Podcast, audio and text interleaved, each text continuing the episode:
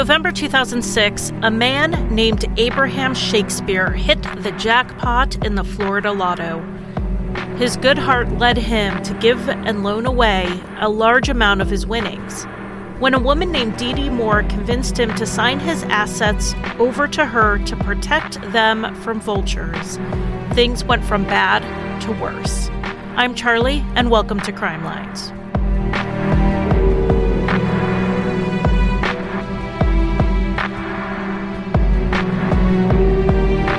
Welcome back to the show. Before we get started, I actually have to talk about last week's episode for a minute. We're going to talk about the Jack family again because I have both a correction and an update. A listener named Jerry reached out to me to clear up a misconception I had, and I really appreciate this.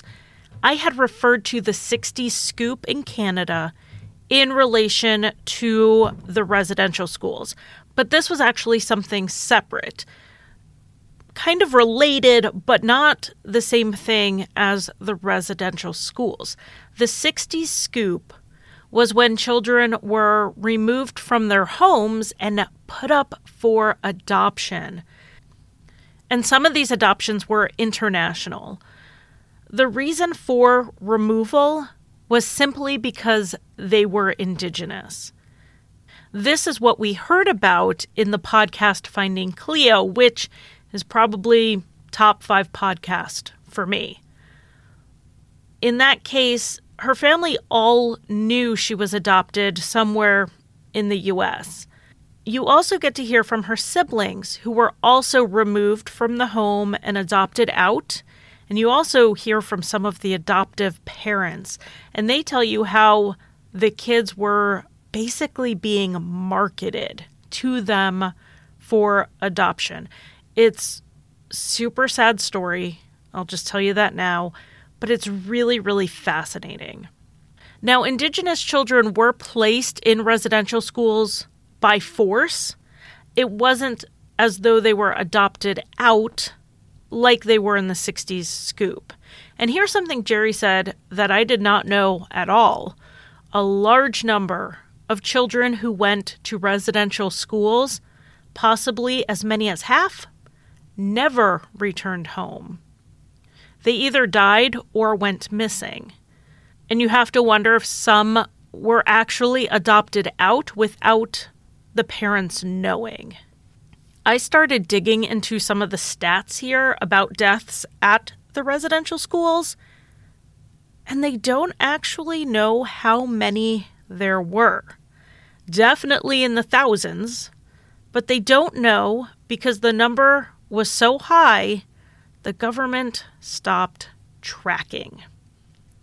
Indian Country Today reported that around 1920, the chief medical examiner at the Indian Affairs Department in Canada was actually fired because he flagged the higher than normal mortality rate at the schools. They literally fired someone for pointing out that kids were dying at an alarming rate. I want to thank Jerry for the added information and the clarification. So that's the correction on last week's episode. The update is that on Wednesday, July 24th, 2019, so less than 24 hours after I released the episode, a news article appeared. The RCMP was searching in British Columbia that day for evidence of the Jack family. Doreen's sister was brought to the site by the RCMP while they searched. The RCMP has been keeping Marlene in the loop with this, as well as other family members and community members. They're not saying anything to the media, about what led them to that specific site. And it sounds like this is phase one of multiple searches. But if you remember all the way back to last week, Marlene was afraid she would be cut off from information through the RCMP if she spoke out too much. And it seems that is not happening, thankfully. I'll keep you all updated as more information about the search comes out You can find me on Facebook, Twitter, Instagram. Just search for Crime Lines Podcast because I'll post there. But, you know, if there is a major break, I'm definitely going to announce it on the show for all of you who don't do social media.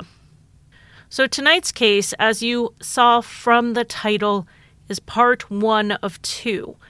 I honestly had no idea this episode would be this long, and I don't think the researcher who worked on this, Haley, who worked very hard on this episode, thought it was going to be this long either.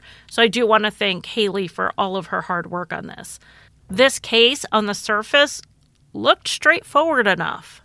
When I realized how long it was going to be, I thought, I'll just stay on schedule. I'll give you guys an hour and a half, two hour episode, no big deal. The reason I'm doing a two parter is for the simple reason that I ran out of time writing this case. I am recording right now at noon on Saturday, and this needs to be posted tonight on Patreon. So I'm down to the wire and I just could not get it done. I didn't want to skip the week entirely and make you wait all the way to next week. So it's a two parter. If you prefer to just have one long episode, just save this one and listen to it next week. I will be trying to get the second part up on Patreon and Himalaya Plus as early as possible next week. I don't think you're going to have to wait a full week if you're on Patreon or Himalaya Plus. Let's see how fast I can write on Monday. So, tonight's episode is about a man who won big in the lottery and then lost his life. We are talking about Abraham Lee Shakespeare. Abraham was born in April 1966 in Sebring, Florida. He grew up in Lakeland and Lake Wales, so we are talking Central Florida between Orlando and Tampa. He was the youngest of his mom Elizabeth's four children, and I'm under the impression there were some step siblings out there as well. Now, Abraham's life was what you would expect of an impoverished kid in the 60s and 70s. He never really ventured out of the area he was born in. He dropped out of school in the seventh grade, but his education wasn't a seventh grade education. He had not yet learned to read or write fluently. A lot of times when we say someone is illiterate, we mean they're functionally illiterate. They can read and write on a very basic level, but not well enough to further their career or to be completely independent. I mean, they can live on their own and hold down a job, but things like getting a driver's license is incredibly difficult. Even if they take the oral test, it's difficult to study a manual you can't read. Someone who's functionally illiterate would have trouble following written instructions for products they buy and would need someone to help them. And today, with written communication in texting and email being a part of most jobs, this really limits opportunity. But according to Abraham's family, he was illiterate by a much stricter definition of the word. His family has said he could sign his own name, and that was about it. He would very occasionally use text messaging later as he gets older, and this will become important later. But his text messages, you had to kind of decode them. They weren't words and sentences put together in what we would consider writing. A seventh grader, like Abraham was when he left school, should still be able to read, even if we're talking a functionally illiterate level, not a strict illiterate level. I'm under the impression, based on things his family and friends have said about him, that he may have had an intellectual disability. And of course, he's going to school before mandated special education. So, poor, learning disabled, major, major risk factors for illiteracy. After dropping out of school, Abraham got a job working in citrus fields, which is plentiful work in Central Florida. And reading and writing was not needed. But it wasn't that long after he dropped out of school that he was convicted of theft. So, from about 13 to 18, he was at a reform school, and the school didn't really do a lot for him. he finished it no more proficient at reading and writing than when he went in. I know I may sound like I'm harping on this literacy thing, but 85% of teen inmates in juvenile centers today in the US are functionally illiterate. 85%. The link between poverty, literacy, and crime is a major social issue, so of course I'm harping on it. It's who I am. But more specific to this case, Abraham's illiteracy will come up again, and it's important that we're clear on it. Anyway, Abraham moved in with his father at the age of 18 when he was released from the reform school. He mostly took odd jobs as they came up. He was a big guy, 6'5, 190 pounds. So he did a lot of manual labor jobs. In 2001, when Abraham was 35 years old, he had a son named Moses. He and Moses' mother were together for about two, three years before they broke up. Because of his low earnings, Abraham had trouble paying his child support. He worked as a truck driver's assistant, basically meaning he would go with truck drivers on their routes and then help them unload and load the truck. Even though he had trouble meeting his financial obligation to Moses, he did see him regularly three, four times a week, and he really did love being a dad. And Abraham's life was pretty simple. He walked around a lot, he hung out at a local convenience store. He played pool. He spent time with his son. In 2005, his father died, and so Moses moved in with his mother. Particularly because of his low wages, he wasn't really capable of living and supporting himself on his own. In October 2006, when his son was five, Abraham was $8,000 in arrears with child support, and he ended up getting arrested for non payment. He paid 200 towards the back amount, which was enough to get him out of jail. So this is where we're going into him playing the lottery. He is in serious debt with the child support. He paid enough to get out of jail, but he still has the balance left to pay to stay out of jail. So, a month after that arrest, on November 15th, 2006, Abraham and a coworker named Michael Ford had to drive to Miami for work, which is a good three and a half, four hour trip. They stopped at a convenience store in Frostproof, Florida, which is the best name for a city in Central Florida, by the way. Frostproof. And according to culturetrip.com, because of course I looked it up, the city's name really was a marketing scheme. It was meant to attract citrus farmers promising no frosts but that has literally nothing to do with the story. So, Abraham and Michael Ford stopped at this convenience store, and Abraham asked Michael to grab him two lotto tickets. He had $5 in his pocket, and he gave Michael $2 to go buy the tickets. And these are the type where you pick six numbers that get printed on your ticket, and then you could win all or part of the jackpot, depending on how many of the numbers you hit when they're announced later. So I think it's important to know this wasn't a scratch off where he knew he won right away. This is one where you had to wait for the drawing. The lottery pot was $31 million, and the odds of winning were around 1 in 23 million. One of those two tickets was the winning ticket, swept the whole thing, all six numbers. And the way the lottery payout works is that you can get a certain amount per year until it's paid up, in this case, $1 million a year, or you can take a lump sum. Both payments are subject to tax, and the lump sum has additional penalties or fees or whatever you want to call it where you would actually get more money long term if you did the yearly payout. But a lot of people want all the money up front so then they can buy a bigger house and their cars outright with cash and also invest the money themselves, maybe make higher interest rate. And Abraham decided that he wanted the money up front. By the time first the taxes are taken out and then the fees are taken out, the payment he actually got was $12.7 million.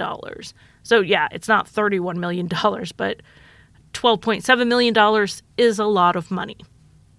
And this really looked like the end of his financial struggles, which probably every lottery winner says.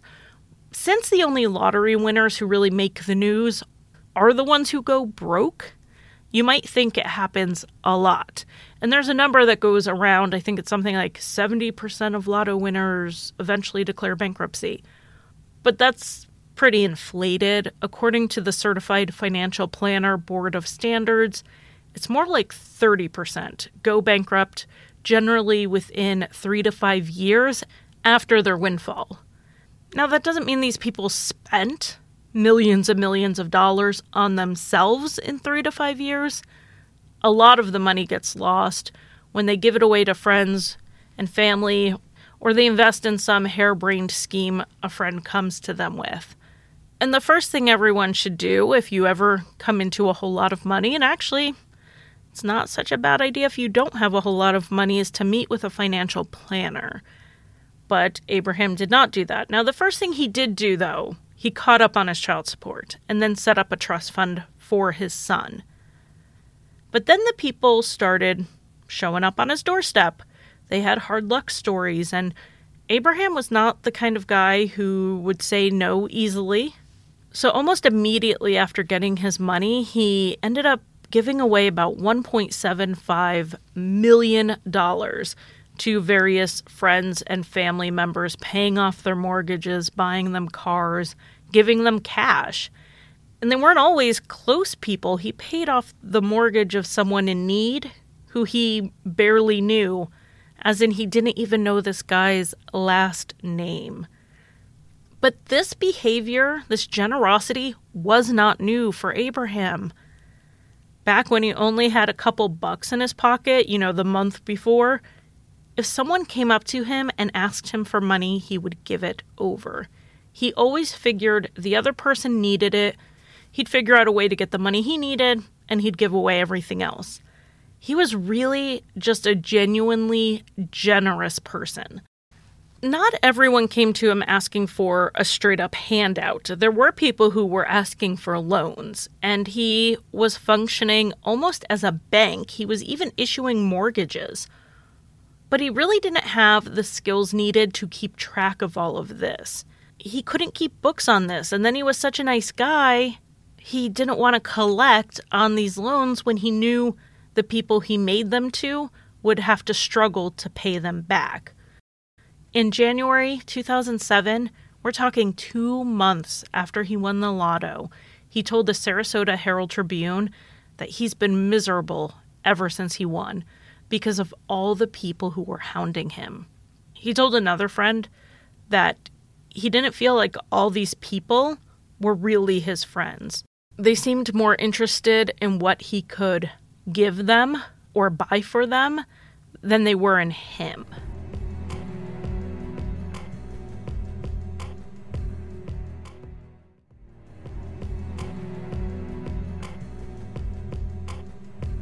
A solution to this, which would not be a bad idea, would be to let lotto winners hide their identities after they win.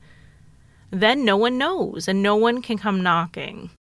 But this solution gets in the way of transparency. People want to know that lottery winners are actually people who played the lotto, the game's not rigged, everything's fair. And this transparency means people's names are being published. And in Florida, no one even has an option to not publish their name.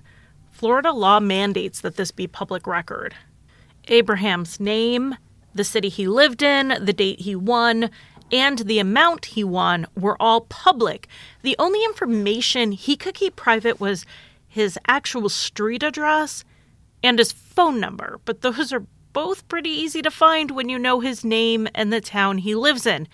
How many Abraham Shakespeares are there in Central Florida?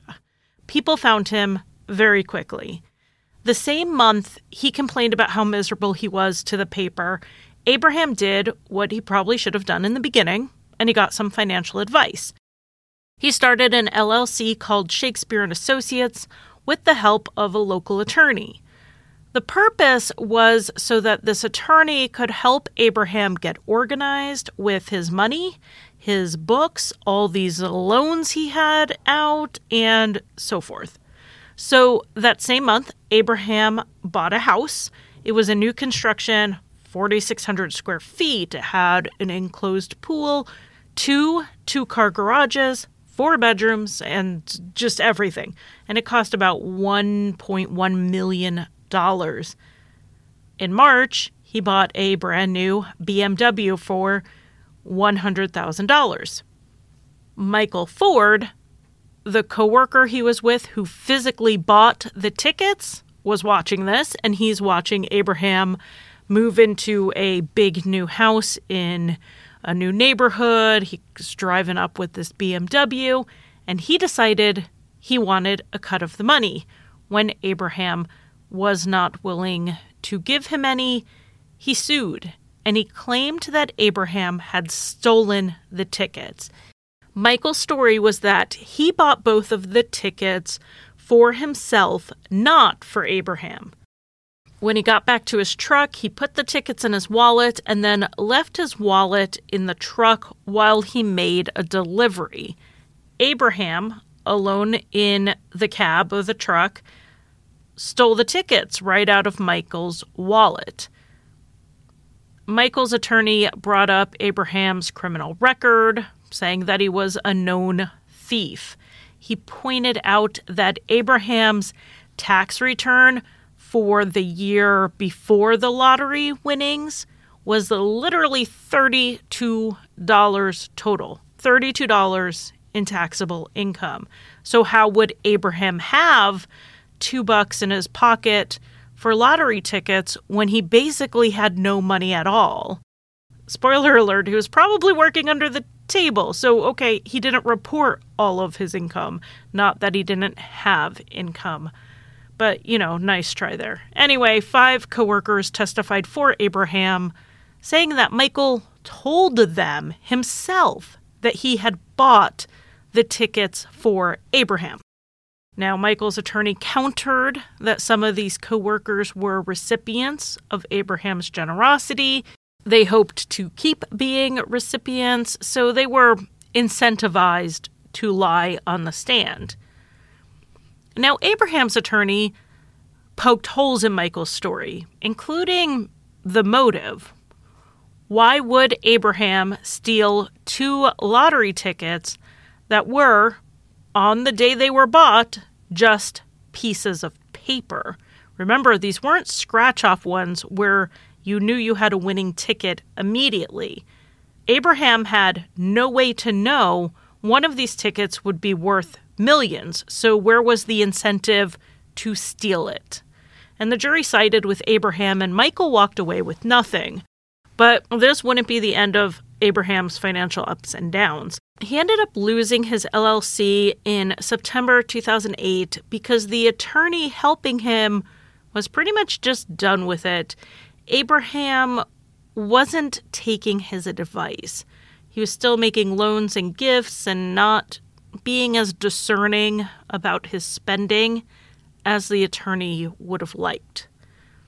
Because here we are, not quite two years after Abraham won $12.7 million, and he was down to about a million and a half in cash and another 3 million in non-liquid assets.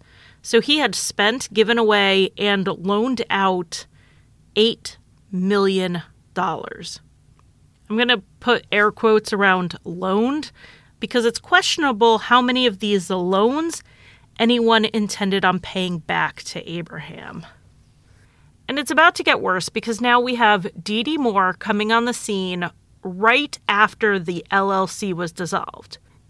Not that Abraham took his lawyer's advice, but he was now losing that one person who stood between him and all the people asking him for money. This was awful timing because now here comes someone, 36 year old Dee Dee Moore, who can only be described as a predator. Dee Dee Moore was at a conference for small businesses down in Kissimmee, Florida. She owned a medical nurse staffing company called American Medical Professionals, and she owned it for about four years at this point. While at this conference, she met a realtor named Barbara Jackson. And somehow it came up that Barbara was actually Abraham's realtor. And this seems to have perked up Dee Dee's ears. She approached Barbara and told her she was an author. She wanted to write a book about Abraham's life. That sounded to Barbara like something Abraham would be open to doing. So she agreed to set up a meeting for the three of them. And what Barbara didn't know at the time that police noted later is that Dee Dee had no training, education, or experience with writing for publication. This appears to have just been a ruse to meet Abraham. And it worked. I mean, why would Barbara even question her? But a few weeks later, when they did meet with Abraham, Barbara was suspicious for a second. When she met Dee Dee at the conference, Dee Dee was in a wheelchair. She said it was the result of a car accident. So now, at this meeting, Dee Dee stepped out of her car wearing heels and strode right across that parking lot without even a hint of an issue. She told Barbara that she did something called scuba therapy after the conference and found miraculous healing. It is true that Dee Dee had been in a car accident two years before she met Barbara. She was driving her Hummer when a little compact car veered into her lane. The cars collided, and I mean, it's really no contest between a Hummer and a compact car. Both occupants of the other car died in this accident. Dee Dee suffered non life threatening injuries, and apparently, thanks to scuba therapy, made a full recovery. So the trio met for dinner on October 3rd, 2008, to discuss this book. That initial meeting led to more meetings, and now the meetings were just with Abraham and Dee Dee. Instead of writing a book, though, Dee Dee started rather quickly taking control of Abraham's financials. He had just lost his lawyer's help, and so Dee Dee, oh so graciously, offered to step into this role. And within about four months, she pretty much had control of everything he owned. Four months from the day they met. So, who in the world is this woman? She was born Dorice Donegan on July 25th, 1972, in Florida. She grew up in Riverview and Plant City. She was a happy and typical child though her family says they didn't have a lot of money when she was growing up. As she got older, she became very ambitious, and her mother believes that her ambition and her pursuit for material things came out of feeling deprived as a child due to the family's limited finances. Dee Dee graduated high school and became a certified nursing assistant. And this actually surprised me because Dee Dee was so focused on material wealth. CNAs are generally, in my opinion, grossly underpaid for the work they do. My 20 year old makes more money teaching parkour to eight year olds than most CNAs make keeping sick people clean, cared for, their vital signs monitored, training to be a CNA can be done in a semester or less. So I get this isn't a college degree career, but my kid doesn't have a degree in parkour and still is making more money. Anyway, this isn't about how our economy compensates workers, except to say that Dee Dee, who wanted wealth, who wanted things, who wanted designer clothes and jewelry, she chose a position that was probably paying her 13 or 14 dollars an hour. That certainly would not keep up with the lifestyle she wanted. In the early 1990s, Dee Dee married James Moore. They were married for about 17 years before they divorced, and they had a son together. They were legally divorced in 2009, but they had been separated for a few years before that because in 2006, Dee Dee started dating Shar Krasniqi, who was 23 at the time and she was 34. Dee Dee's relationship with her ex husband, though, seemed to be fairly amicable, as we will see in part two. Dee Dee grew from this ambitious child who was happy and just pretty much had a normal childhood to someone who lied a lot. When the extent of how much money she had taken control of from Abraham came out, it's reported her parents actually weren't that surprised because this seemed like something she would do. A bank employee who worked with Dee Dee as she was getting all these assets into her name said that she was very charismatic and she acted like she was more important than she was. And you'll hear that repeated in interview after interview. She seemed like she had it all put together, but she also seemed kind of stuck up.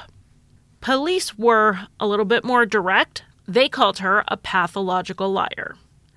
So, what's the difference between a pathological liar and just a dishonest person? So, a pathological liar lies so habitually that they'll do it even when there is no gain to them or anyone else from their lie. So a dishonest person will lie to get out of trouble, to charm someone else, or to get their way. A pathological liar will lie about anything. And so I'm interested with this idea of pathological liars because I mean, I've met a few in my life, not very many, but a few. And it's never really made sense to me when the outcome is the same whether you tell me the lie or you tell me the truth. What makes some people go for that lie? Most people would just tell the truth. There has been study into this, and there are really no solid conclusions. Pathological lying seems like it's almost a symptom more than an issue by itself, so it could come out of a personality disorder. But there's some interesting research out there showing that lying can literally just be a habit like anything else. So the person started lying, perhaps to brag about things, to seem more accomplished than they were, or they lied to get out of trouble when they were a teenager. And it happened so frequently that lying became their go to response, even when there was no obvious benefit. Now, we will see Dee Dee tell a lot of lies in this episode and next. But all those lies seem to have a purpose. She's trying to gain wealth, she's trying to cover up what she was doing. But I think she was so convincing in her lies because she was so practiced at lying. She practiced being convincing because she lied about so many little things that didn't matter, when it came to telling big lies that did matter, she was ready for it. She'd been training her whole life for this. So, one of the earliest instances of criminal activity we've seen with Dee Dee was embezzlement. In the early 1990s, she worked for a CNA staffing agency called Arcadia Healthcare. She was working as a CNA for them, where they would, you know, send her out on assignments. This lasted about a year before she moved to an office staff position. She did great in this job. She was in this position for about seven to eight months when she talked Arcadia into opening another branch in Plant City where she lived, and she would be the office manager. She would run the office in Plant City. Because she had done so well, the company thought this was a great idea, totally in. And within a short time of running this branch, someone higher up in Arcadia noticed that Plant City had quite a bit more in expenses going out then seemed appropriate, largely in payroll. So, an internal investigation showed that Dee Dee had embezzled over $60,000 from the payroll in a pretty short amount of time. Arcadia decided to take legal action against Dee Dee, but the plant branch caught fire before they could. And the fire occurred in the office, and all of the paper files were lost. Reportedly, someone had moved all of the expensive office equipment to another area away from the fire, so it had been spared. Only the files were lost. The fire was investigated as a suspected arson, but there was never enough evidence to charge anyone, meaning Dee Dee, with a crime. But the embezzlement case ended up being settled.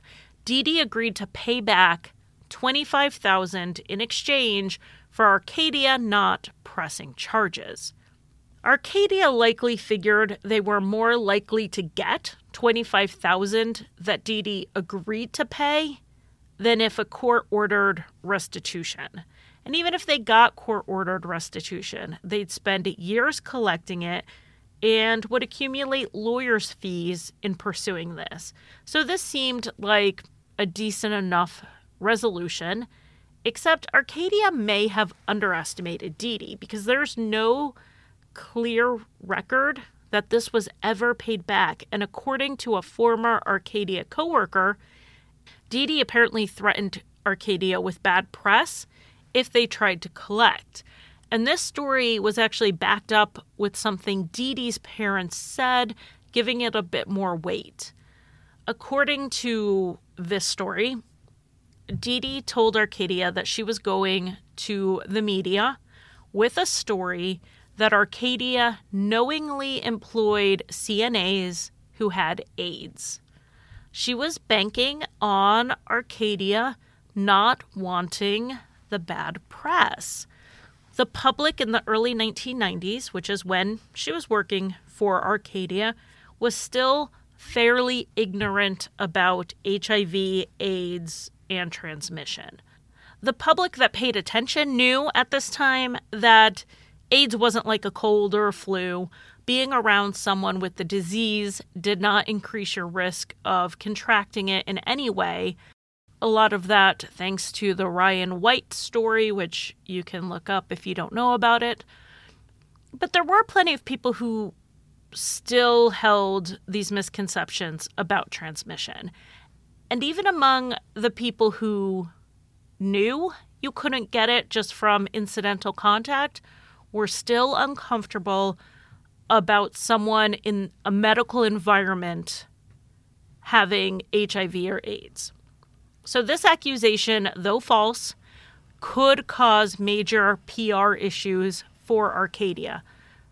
Since it appears Dee did not pay the money back, it seems like Arcadia may have decided to cut their losses. There's also a former coworker from a cell phone company that Dee Dee had worked at at some point who also accused her of embezzling a large amount of money. Again, just the word of a coworker.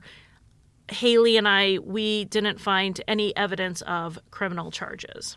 Dee Dee was arrested, though, in August 2001. She owed about 46000 on a Lincoln Navigator SUV and was behind on her payments. The vehicle was at risk of being repossessed. So, you or I may have thought we need to redo our budgets and figure out how to catch up on the payments. Or maybe we would accept that we couldn't actually afford a luxury SUV and let the bank have it back. But not Dee Dee. If you guessed she hid the vehicle from the bank, you're right. And if you guessed she hid it from the bank and claimed it was stolen, you're doubly right. If you guessed that she staged her own kidnapping and rape and claimed the SUV was stolen by her attackers, then you've heard this story before because Dee Dee's the only person in the world who would come up with this plan.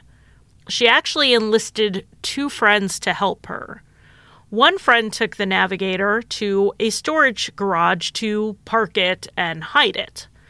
Another friend drove Dee Dee out to a small town outside of Lakeland, Florida. Dee Dee taped her own wrists together while her friend drove, and Dee Dee was watching out the window looking for a ditch. When she found the perfect ditch without witnesses around, she asked her friend to slow the car down.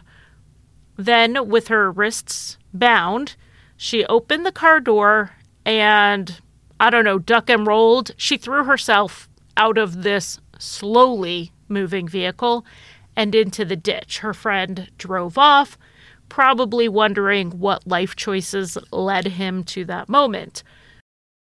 Dee Dee waited on the side of the road in the ditch until a passing driver spotted her and pulled over.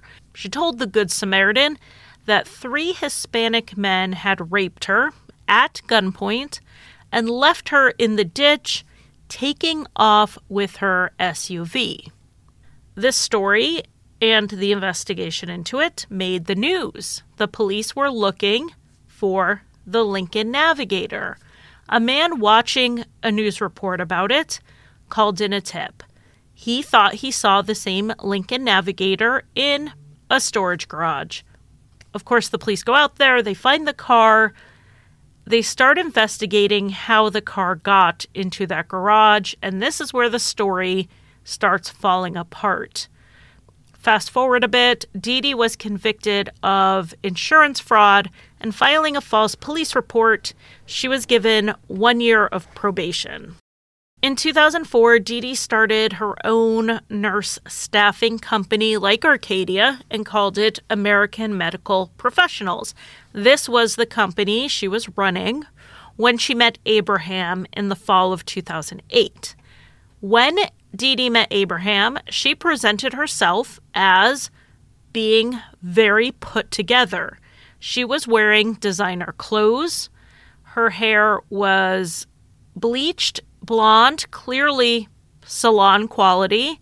She had jewelry on. She really gave the appearance of someone who had means and had it all together. When she and Abraham would go out, she would pick up the check for him one time they went out and she sent a limo to his house to pick him up, all with her own money. And this was telling Abraham that, look, finally, here's someone who's not after his money, someone who's not expecting him to always pick up the tab. Abraham now has someone he trusts. And just to be clear, this doesn't seem to have ever been a romantic relationship, just business. They would go out together, but they were friends and they were working on business things together. Abraham was actually dating a woman named Santoria. They had a baby boy a month after he met Dee Dee. Santoria has said that the relationship was very happy. They leaned on each other a lot, they enjoyed traveling together and Abraham was overjoyed when their son was born. Dee Dee's role in Abraham's life was just to be a friend because he trusted her, and also because he trusted her, manage his financials. They were making him miserable, so this was a huge relief for him to turn this over to someone else and to someone who would just take care of it. And Dee appeared to be taking care of it because she had no issues enforcing those loan repayments all those people who weren't going to pay Abraham back because they knew he wasn't coming after them for it were suddenly getting knocks at the door, and it would be Dee Dee. And there she was with her hair done, makeup, jewelry, clothes, saying, You need to pay back now.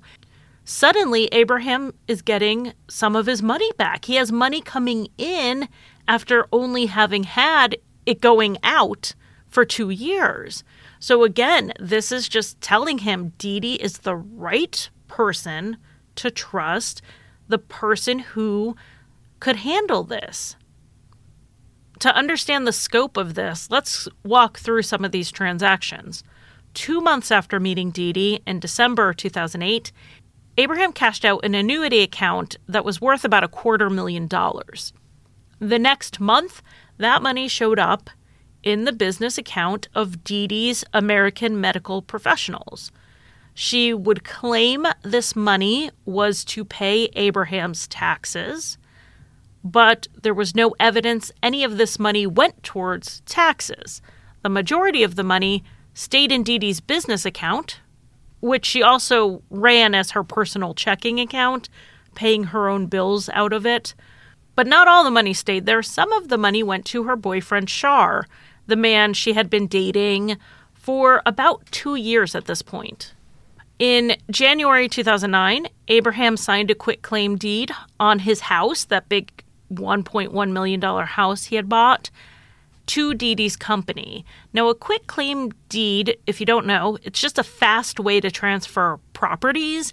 It doesn't require the title search or any of those usual things that can make a real estate deal take so long to close on. They're not generally done if you need really any assurances or any liability on the other party in the transaction. Quitclaim deeds are often used between family members transferring properties. It's not usually used if you're talking about a stranger transaction. Dee Dee had a few stories on this quitclaim deed. First, she said that she paid for the house. She paid $650,000 for it. Now, let's note that's actually just a bit more than half of what Abraham paid for the house two years before. So she was getting quite the deal. Then she changed her story. She actually hadn't given him the money for the house, but that was because he had a drug problem and she was afraid he would squander the money. So she just held on to the money for him. Then the story changed again that Abraham didn't want to pay the gift tax he would be liable for for giving her a house with so much equity for a bit more than half its value, that extra amount he would be liable to pay a gift tax on, which is fair. However, giving her the house makes him liable for even more gift tax, so that doesn't actually make any sense. She didn't pay for the house. That's the point, whatever her excuse. That same month, with the house, he signed over two other properties in a similar fashion, and Dee Dee said this was because he was leaving the country and he was offloading some of his properties so that he could do so more easily. In early April 2009, Dee Dee made a videotape of Abraham talking about how he was tired of being asked for money. She asked if he wanted to go somewhere else to live, and he said yes. He wasn't even picky about where. She asked him if he would miss home, and he said he would, but life goes on. Honestly, Dee Dee wasn't even the only person Abraham had told this to. When Abraham would complain about the stress of everyone wanting money from him, he would tell his friends and family that one day he was going to leave. He was going to take off on his own and they wouldn't hear from him again. So, some other payment things. She had her company assume all of the mortgages that Abraham held on other properties. And so there were five properties. He loaned the funds for the friends and family to buy. The amount Dee Dee on the books bought these mortgages for ended up being around five cents on the dollar. Dee Dee then bought a new Lincoln MKS and traded it to Abraham for his BMW. Now, the MKS was probably worth half what the BMW was worth. She then titled the BMW in her boyfriend Shar's name and the Lincoln in the name of Abraham Shakespeare LLC, which actually didn't exist for like another couple weeks. So she put it in the name of the LLC that she hadn't quite gotten around to forming. Except for the scam aspect of this, this actually sounds like how I do business. It's a mess. In February, Abraham cashed out another annuities account. This one was worth about $1 million. The request was sent in by fax and it requested a check for the full amount to be sent to Abraham's address and made payable to him. Because it was payable to him, it's likely he knew about this, but it also was a fax, so we don't know. Dee could have sent it in and then forged his name on the check. Also, over these months, Dee was in his life. She was planting seeds of doubt in his mind about other people in his life, including Centauria. So the relationship hit the rocks. Everyone who knew Abraham and Centauria as a couple have said she was not with Abraham for his money. She was not a gold digger. They were together because they loved each other. Dee Dee may have twisted that and made Abraham think Centauria was just one of these people who wanted his money. So now Abraham is leaning even more on Dee Dee. She registered Abraham Shakespeare LLC in February. She listed herself as the agent and director. She then set up a bank account for the LLC with her as the only signer.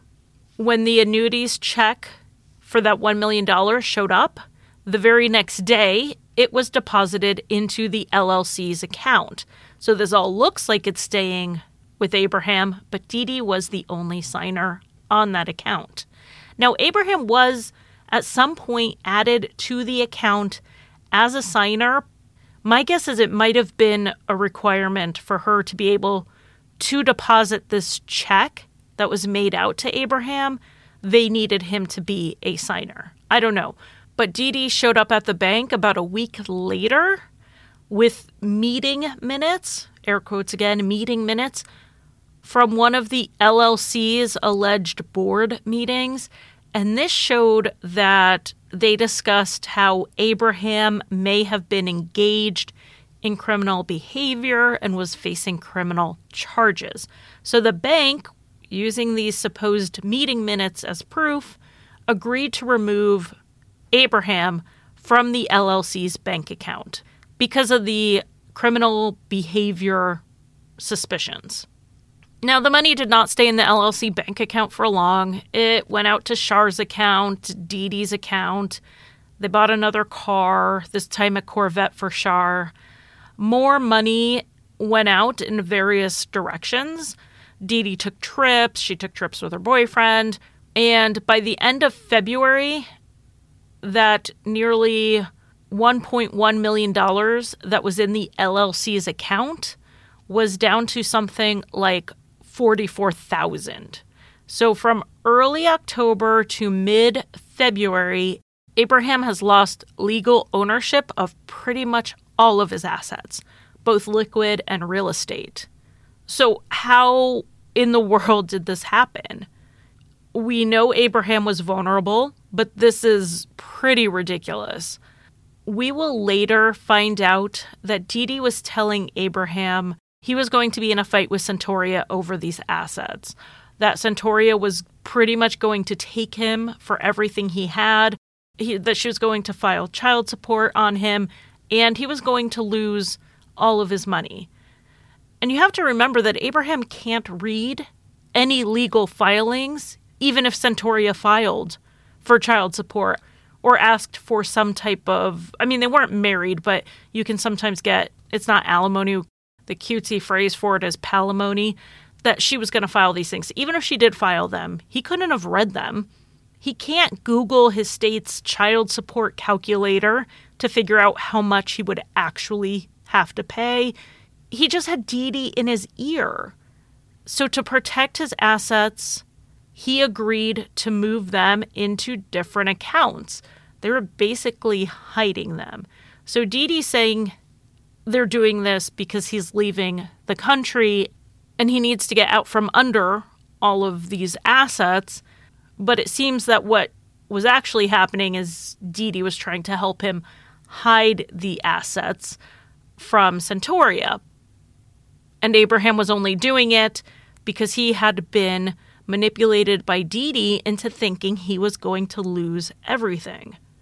Of course, he was losing everything, but to Dee Dee. In early April 2009, Abraham signed over power of attorney. And he didn't sign it over to Dee Dee, but rather Judy Higgins, who was a lifelong friend of his. This signing was witnessed in person by a legit notary, so we know it happened and we know Abraham did this freely. In that same time frame, Dee Dee bought another house. It cost about a quarter million, and her attorney, Howard Stitzel, moved his law office into that house. And then Dee Dee leased the property next door and put her office there. And Howard will come up again, so keep him in mind. He was the lawyer handling these property and asset transfers that Dee Dee was doing. Dee Dee then called Centauria at some point in April, probably mid April, and told her that Abraham left his Ford 500 for her to use, and it was at Dee Dee's house.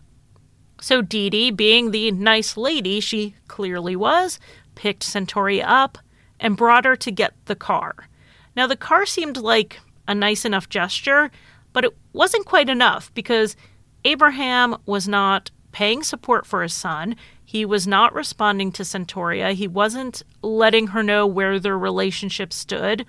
So, as much as she needed this car and used it to get around, she still had some other questions and some other things she wanted. But even as a gesture, this car didn't last. A month later, Judy, the friend who had power of attorney, at Dee Dee's request, went and took the vehicle back from Centauria and then Dee Dee sold it.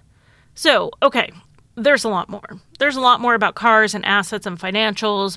My amazing researcher Haley sent me all of it in chronological order on a timeline. She wanted to make sure that I saw all of what Dee Dee was doing, and it's honestly unreal. This would be a three parter if we went any deeper into this. Dee Dee had to have been at the bank and car dealership every other week to make all of this happen. So much happened in such a short amount of time that I'm stunned no one else caught on. The only person who seems to have been catching on was Abraham. Judy, this lifelong friend, said that Abraham went to her in March 2009 so before he gave her power of attorney. He told her he had concerns about his money and about Dee Dee. He realized he had barely met this woman. He got wrapped up in this whole thing, and now she has control of all of his assets. He doesn't even know how much money he has.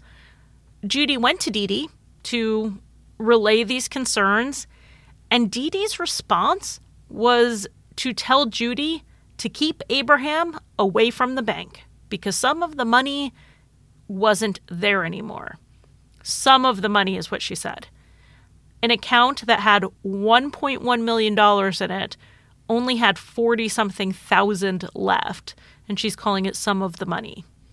But this is when police believe things turned even uglier. Nobody is really hearing from Abraham after April. And in August 2009, he doesn't even show up to court. That lawyer Stitzel, he went to court on Abraham's behalf for a child support hearing. The excuse given in the court as to Abraham's absence and the lack of payments was that he was out of the country receiving treatments. In these months, people hadn't been hearing from Abraham.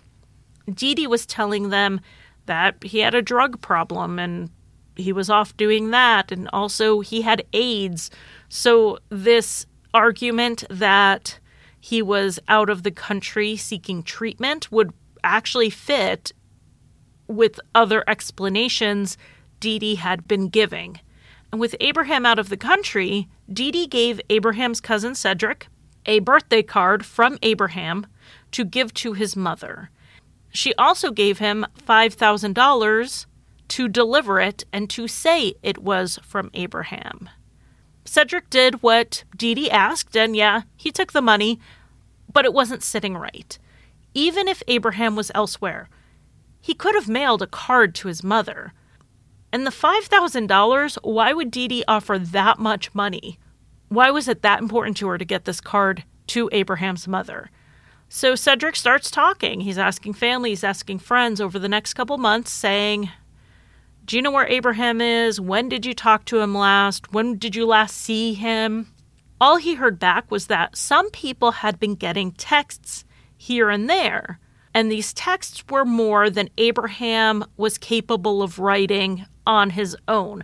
Whenever he wrote a text that was complete sentences, proper spelling, all of that, it usually means he dictated it to someone else who typed it into his phone for him. So wherever Abraham was in the great wide world, he was with someone.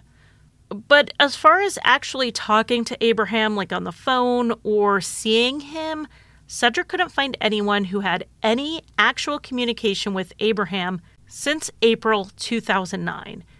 In early November 2009, with Abraham missing seven months, Cedric finally reported it to police. He told the police about the lack of context, about the text that couldn't have been from Abraham, and about the birthday card Dee Dee wanted him to deliver.